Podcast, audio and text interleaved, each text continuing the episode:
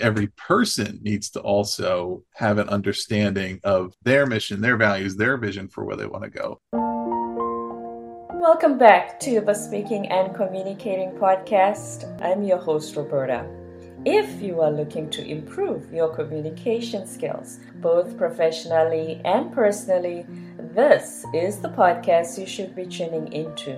And by the end of this episode, please log on to iTunes and Spotify and leave us a rating and a review.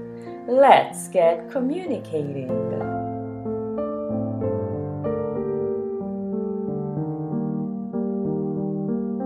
Now, since we focus so much on communication skills and leadership skills, my guest today, Ross Romano, who is a coach and a consultant for education leaders, is here to talk to us about what makes a leader be successful and what qualities he should possess. And before I go any further, please help me welcome him to the show. Hi, Ross. Hi, Roberta. Thanks for having me. Thank you for being on the show. Welcome. Where are you in the US? I am just outside of Washington, D.C. I'm in Arlington, Virginia. If I turn in this direction and throw a stone, we can throw it into D.C. Can you throw it at one of the politicians? Maybe. Tell us a little bit about yourself. Sure. And I was reading recently how they say when you're on the video call, it really makes people feel more comfortable when they can see your hands. And my camera zooms in so much that my hands don't really show up. But I'll show you that I do have them. So, to tell you a little bit about myself, as I said, I'm here in DC. I live here with my wife, Janet, and my son, Noel. He's two, almost two and a half. And, oh, he's um, still tiny. Yeah, right. And so he's enjoying nap time right now. We got multiple businesses, and he's my colleague too, my personal assistant right? It actually has been a, an interesting transition over time because at my prior company before my consulting work that I'm doing now, I worked remotely as well. So it's been almost seven years now of working from home. So we've seen the pre pandemic and then the pandemic era where everybody was home, and now kind of the post pandemic where some people have gone back, some haven't.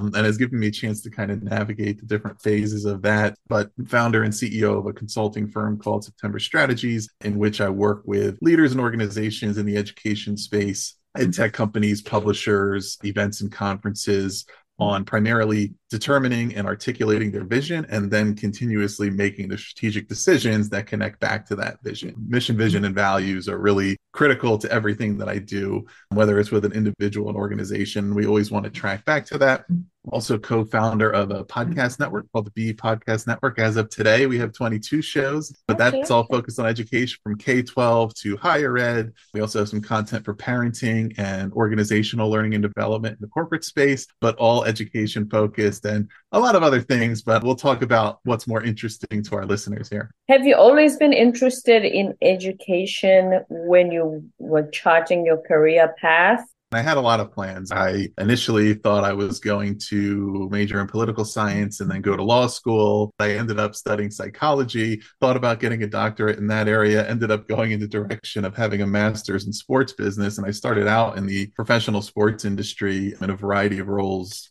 but I always had the interest in education. Uh, it was always valued as I was growing up. My wife is a teacher. So when she mm. started teaching, she had, had had a few years of experience at that point and an opportunity came up for me to uh, take a role in a communications department in a education leadership association uh, nearby in the dc area and it was the right thing at the right time and the right opportunity and as soon as i started there was a lot to learn but i learned quickly and it was a great role because a large percentage of it was doing publicity for authors and consultants in K 12 leadership. So, working with dozens and dozens of great authors and speakers, learning their ideas, getting connected to their audiences was a really accelerated course in learning all about the industry and the people and the objectives and the challenges. And that was a great learning opportunity for me as I've gone on and really built on that. And now, for almost the past decade, really worked in that space. So, the communications department, what was the key things that you needed to do in order to fulfill that role? Sure. So the interesting thing was I basically originated the publicist role. The organization, for anybody who might be familiar, is called ASCD. It was a membership association of about 140,000 educators of all roles, a lot of district level superintendents, principals, teachers, college professors, really a diverse group. And the association did a bit of everything. Had large conferences and events for 10,000 plus attendees, published somewhere between 40 to 50 book titles every year, magazines, newsletters.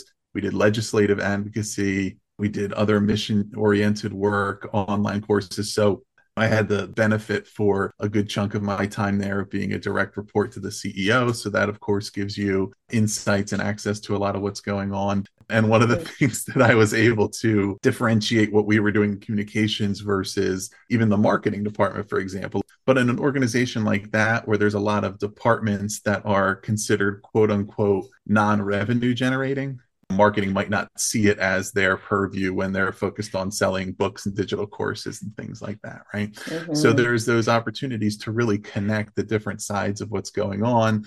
And the other piece is i really believe in communications as being a two-way dynamic. And i think a lot of times it's thought of as okay the organization decides what they're going to do and the communications job is to make it sound nice and to send it out to the media. But ultimately you know, the communications department are also the ones who are having direct interactions and touch points with reporters and podcasters and other media members or even just others in the community that you're interacting with. There's a lot of information gathering that should be coming back as well to say hey here's what people are responding to. Here's what they're not. Here's what they want to hear from us. Here's what they don't. That should influence the decisions we're making and the way we're communicating but it was something that we had the opportunity to build and to really turn that into a strength. Yes, of course, because if you're going to make decisions on where the company is going and what we should offer to the market, you should at least have some information on what it is that they're looking for. Right. I've seen it a lot recently, and, and other listeners, this may sound familiar in some of the technology startup world where they have developed the technology and the capabilities before they have determined what the market demand is for those things or who is it for and what do they actually want which should be the first step right? But but in so many ways it's like the technology gets so exciting sometimes that they just want to create something that the technology can do that's new before they've decided, well, but who is this for? What do they want? What do they need? Or they'll have a team of founders, none of whom has any experience being a member of their target audience. Even once they've created it and they bring it to the market, they're going to say, this is going to do what for you? Right. And then sometimes they don't even necessarily realize that until it's kind of the question is asked, or they're trying to fill in the blanks later. It's even the case with the you know larger companies like OpenAI with ChatGPT, where because of the resources they had, they were able to achieve a scale of users. But then it largely was, mm. is the users who are defining the applications for the technology, right? It wasn't put out there with any real guidance or understanding to say, hey, these are the people we have in mind, these are the challenges you have, and this is how it solves it. If you're a, a smaller company, think about defining your niche, really profiling that audience and understanding okay, what are the demographics? What are their interests? What are their persistent challenges? What are the things that they are looking for? Because when I think about the tools that I use, I don't think about what the underlying tech is. I think about what it helps me with. I'm not thinking about the back end to say, wow, these developers and engineers must be so smart that they made this work. That's what we're looking for. That's right. So you work in the education space. Basically, you work with people who create education online versus anybody going to public school. Is that what you work with?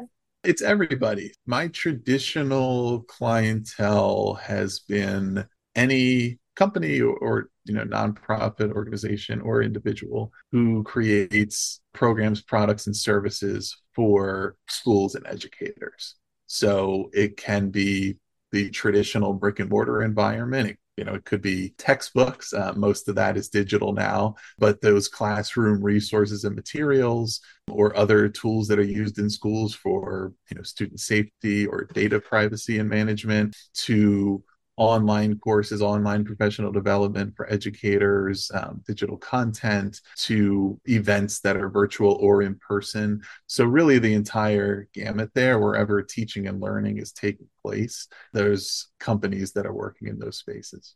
Mm. When you do public relations for them, what does that entail? So typically that would be helping to connect the message and the value proposition of what they're doing with the influencers and decision makers in the schools. So uh, in most cases, it will be made at the school district level here in the US. So you have your superintendents, curriculum directors, technology directors, CTOs, professional development directors, all those kind of folks. A lot of times also at the school level, principals, assistant principals, all those kind of people now it's a new media landscape, especially anybody who's in uh, the PR and communications world must be aware, um, particularly in your trade industries or you know niche industry media.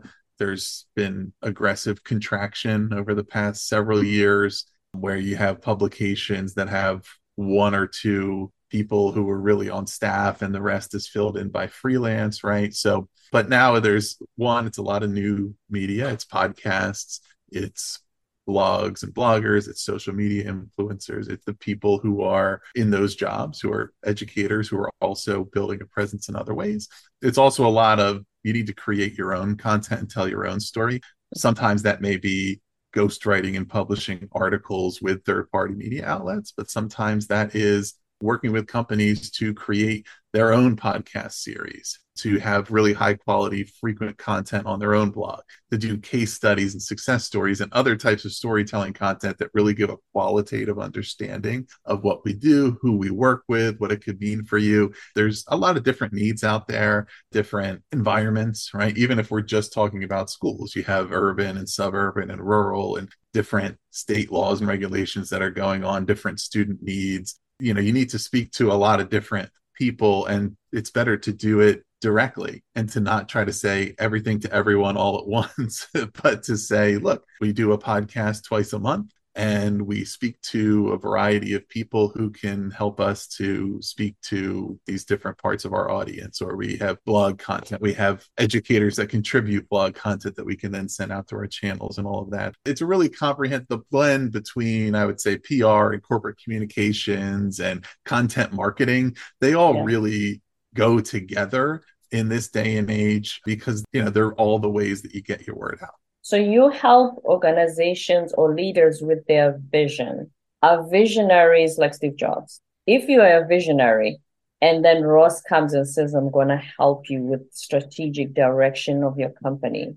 Do I need Ross or because being a visionary means that's my strength and I'm mm-hmm. not strong on the how we're going to get there. I see the promised land, but they say that visionaries sometimes don't know how to get to the promised land. Yeah, I mean, I think that's true and totally fair. Uh, yeah, I would say that, yeah, Steve Jobs did fine without me. I would say in 99% of cases, there is a need because their job is to to motivate to inspire and to create and guide the direction so that everybody in that organization whatever they're working on is going toward the overall objectives and goals. And that's where it breaks down. I had a good conversation on my podcast recently with Mark Miller, who is the VP of High Performance Leadership for Chick fil A. And he was, I think, corporate employee number 13 or something in the 70s uh, for Chick fil A. So he was very early and he's been through a bunch of roles since then. But his new book is called Culture Rules, and it was a Wall Street Journal bestseller. And it's all about based on a lot of research, the rules that they have developed for what it takes to build a high performance culture in a company. And part of our conversation was about, well, let's say a, a, company leader, and we're defining leader here as somebody who has a leadership title. If they have all of the different competencies of a leader, they're smart, they're strategic, they make good decisions, they care about people, right? They know how to put people in the right position success and so on if they're good at all those things but they are uncommunicative they fail mm. to tell their company and, and the individuals within their company about the things that they're doing right so like i'm doing the right things but i'm not telling anybody that i'm doing it what can be done about that or how can they improve that and the answer was that person's not really leading huh. because that's what leadership entails. And it truly is the case because realistically, if you aren't articulating the narrative, right, telling the story, articulating the vision, and then demonstrating how you are doing things that are leading toward that vision and your mission and the values of your organization and what you're trying to achieve, then everybody is going to fill in their own story about it and draw their own conclusions. And some people may just trust you just because, but other people are rightfully going to say, well, I'm not really sure what's happening here. I don't really know what we stand for. We say, you know, we have these nice words on our website, but I never really hear from leadership. So I don't do, do we really mean any of that, right? I mean, yes, it's important because it is a great opportunity to get better buy in, better performance, better understanding, to have everybody really increase the level of how they can help to, to enhance adherence to that vision. It's a baseline measure of demonstrating to your staff that you believe it's important for them to know, that you believe they're important enough for you to communicate to them, right? That you value them, that you respect them, that you see them as an important part of the organization that within whatever the you know the c suite or leadership circle of an organization is that there's far too much information that is considered privileged just eh, they don't need to know that. They just need to do their job. And if you're not telling people they think what are they hiding? Or they're just saying well they don't really think we're that important. Especially sometimes when they find that you've been going the wrong direction because they didn't tell you in the first place then they end up micromanaging you.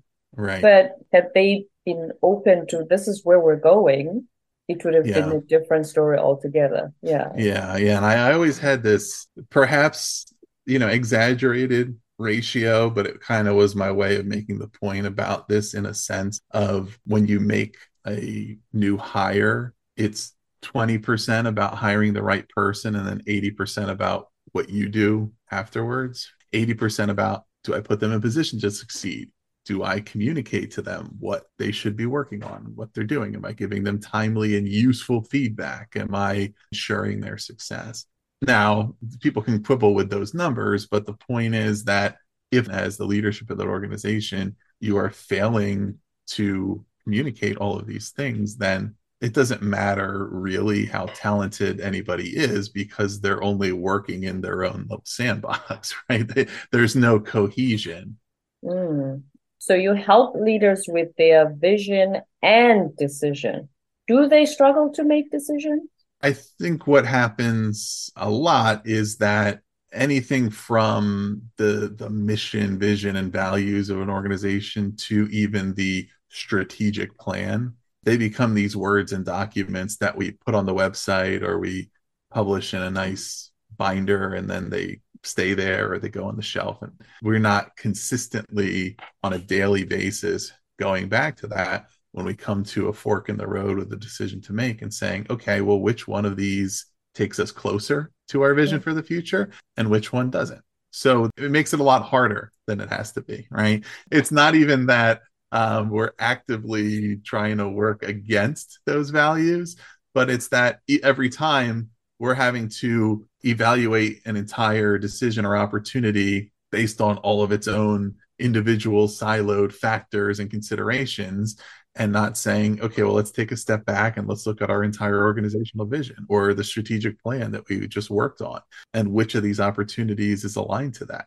You know because one of the things when i'm coaching an individual leader every person needs to also have an understanding of their mission, their values, their vision for where they want to go. Most people don't do that, right? It's not commonplace, but that makes our lives a lot easier when we have some sense to say, okay, if I have these top three values that I believe in, and I have these opportunities in front of me. Which of them is going to help me be the person I want to be or move in the direction I want to move? And which one isn't, even though it sounds good on the surface, it's a lateral move or it's taking me off of the path of where I'm going. And ultimately, it's not really going to be the right thing. Yeah, the personal mission statement, because what it does also when we talk about career decisions, does everybody have to climb the ladder going up? Mm-hmm. If you don't like managing people, maybe that's not your forte. Can you move laterally? Right. To give like a very simplified kind of baseline example, right? I mean, one of the things for me that is really important to me is that I need to really work for mission driven organizations. And so for my work in the education space, it's really been about equity, access, and opportunity for students and all the different things that create that by working with educators and schools to do that. So let's say I was in a position where I was looking for a new job opportunity and, and I see a posting for something with this really exciting sounding startup that I mean all the descriptions of the job role is exactly what I love to do, right? Yeah. like, and they have great benefits, they you know, great perks, all this kind of stuff and it's like, okay, I'm really excited about that. If I don't then take the time to really look into, okay, well, what's their mission? What are their value? You know, what are they really working toward?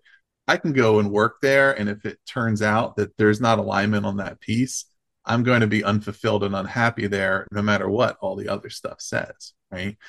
How many of us have been in that position where it's like, you know, I was in a job, I was burned out, I was unfulfilled, I knew it was time to move on. I moved on to the next thing. And then a few months later, I uh, okay, this is not any better than where I was before because I missed out on that, you know, on really saying, okay, what's really personally important to me?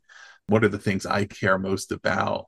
For some people, that's autonomy or it's collaboration or it's purpose or, you know, there's any number of values. But if we're not finding that in the organizations and in the people we work with, all the other stuff doesn't replace that. Mm. And we've seen a lot of that shift during the pandemic as well. Mm-hmm. We actually had time to sit down and think and say, wait a minute, do I really want to be here?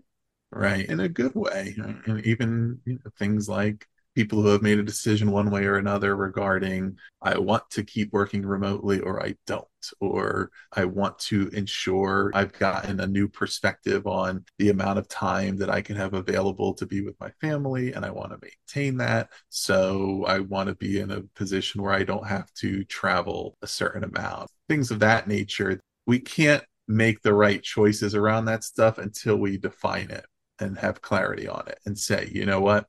This is important to me. And so it's a non negotiable. What you may find is that there's some flexibility on the other end. And they say, you know what, we really do want you here. And that thing is not that important. So we can kind of compromise on that. Or it may not. And you may have to find the next opportunity. But again, you are not going to be fulfilled down the road once you mm. realize, oh, I've compromised on my other values and priorities because I got excited in the moment or I had a fear of missing out. And, you know, now the thing I'm missing out on is something that I value more highly.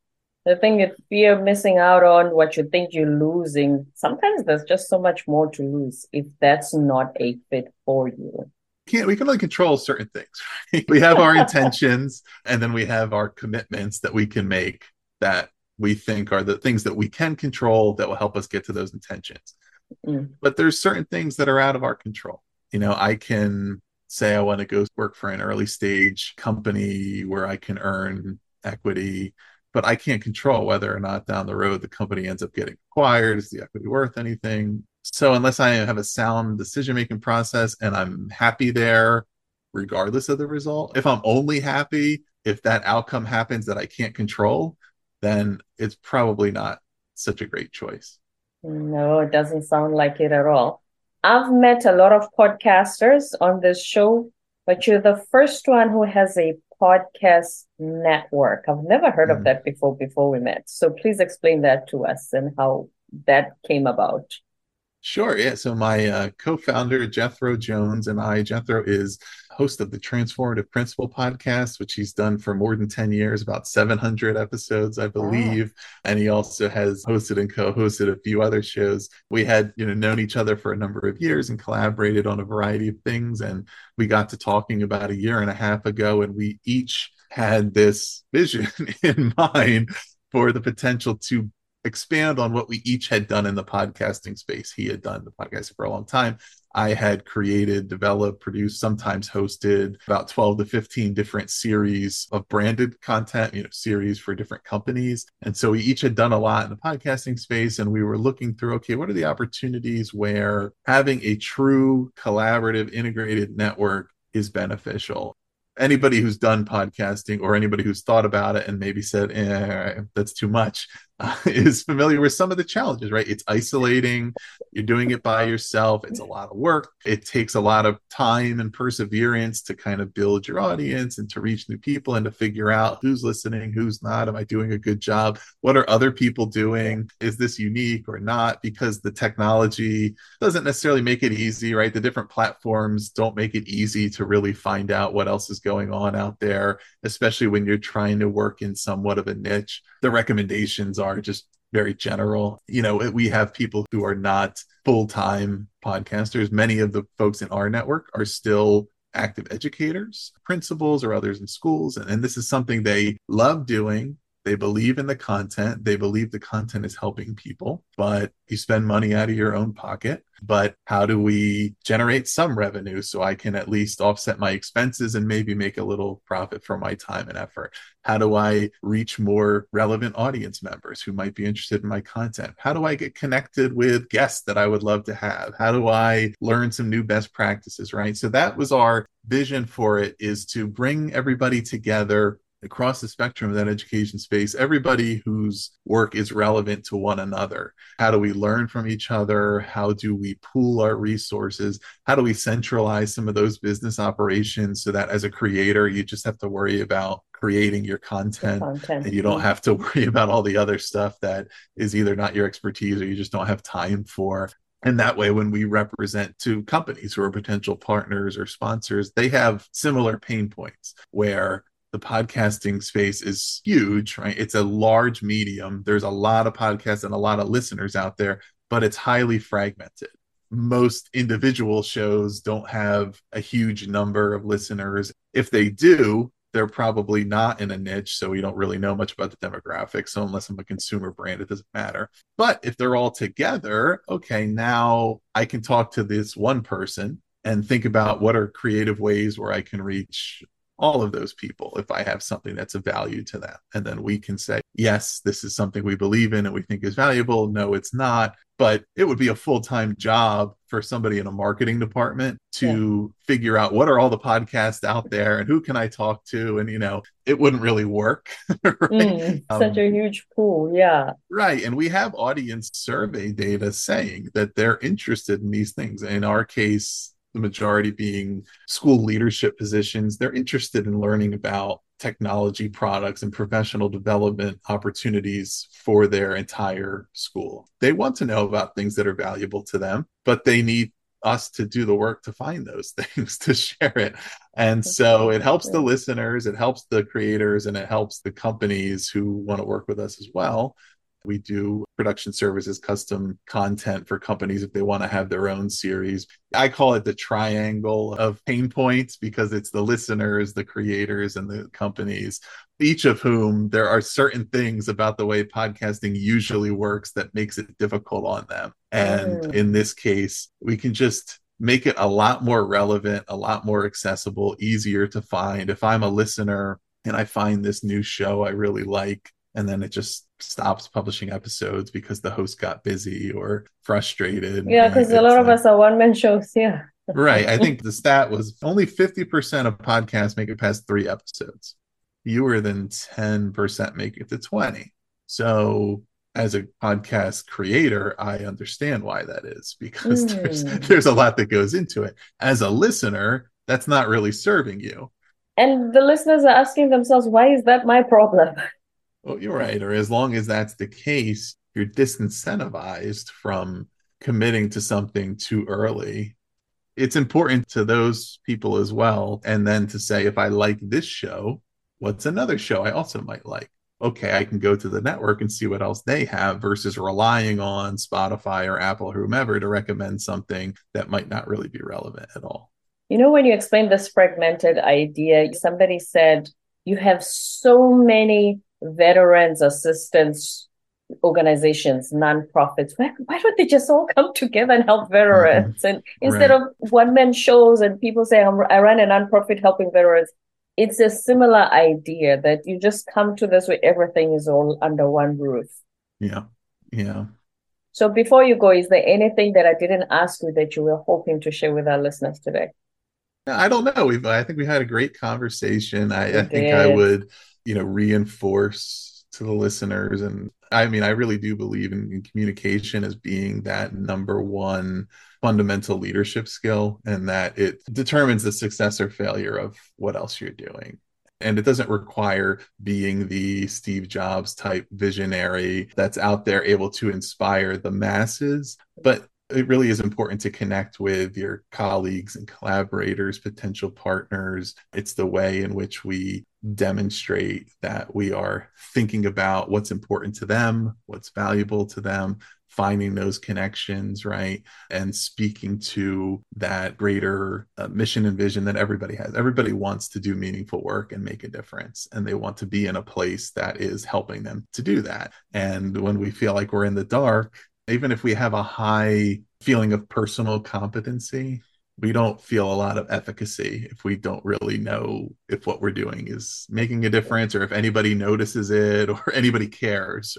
Especially that person who thinks, I'm good at what I do. I know what I'm doing, but I don't think anybody else here really does. Okay, I'm out of here. I would tell that person, yes, go somewhere else where you're valued. Exactly. Usually, when people reach out and say they want to be on this podcast, they just say, I have a great guest for you if it's a PR company, or mm-hmm. I would like to be you one of the first people in a while, especially, who actually said, Hi, Roberta.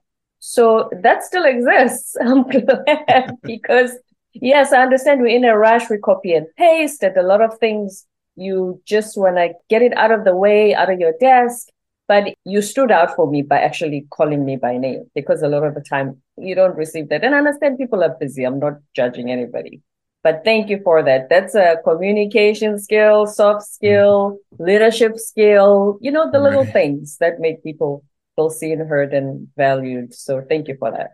Thank you for mentioning that. And that, that's another good takeaway for the listeners is just take the little extra time to take the extra step to think about who you're speaking to and what would make a difference and it could be as small as that. You don't need to have a whole bunch of data and market research but there are things in this day and age of the internet that we all can take five minutes and learn a little bit about it and make better connections and it's mutually beneficial. If right. there's so much more power in collaboration and that takes thinking about okay who else is out there that's interested in the same thing i am and that would yeah like let's to come together just like you created the network mm-hmm. for sure Ross Romano, thank you so much for being on our show today. I've enjoyed my conversation with you. Thank you for being here.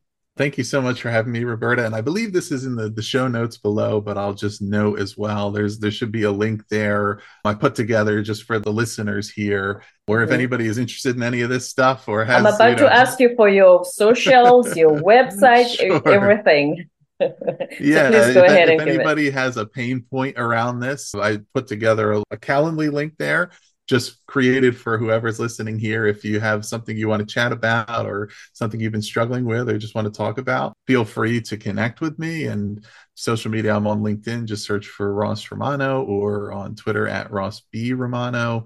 You know, those are the best places to connect. And there's a link there to my podcast as well. But if we connect on social media, you'll figure that out eventually. For sure. Are you verified on Twitter? Just kidding. Never I used to be. discussion for another day. Thank you so much, Ross Romano, the coach and consultant for education leaders. This was an amazing conversation. Thank you for being on the show. Thanks so much for having me. My pleasure. Don't forget to subscribe, give a rating and a review on iTunes and Spotify, and stay tuned for more episodes to come.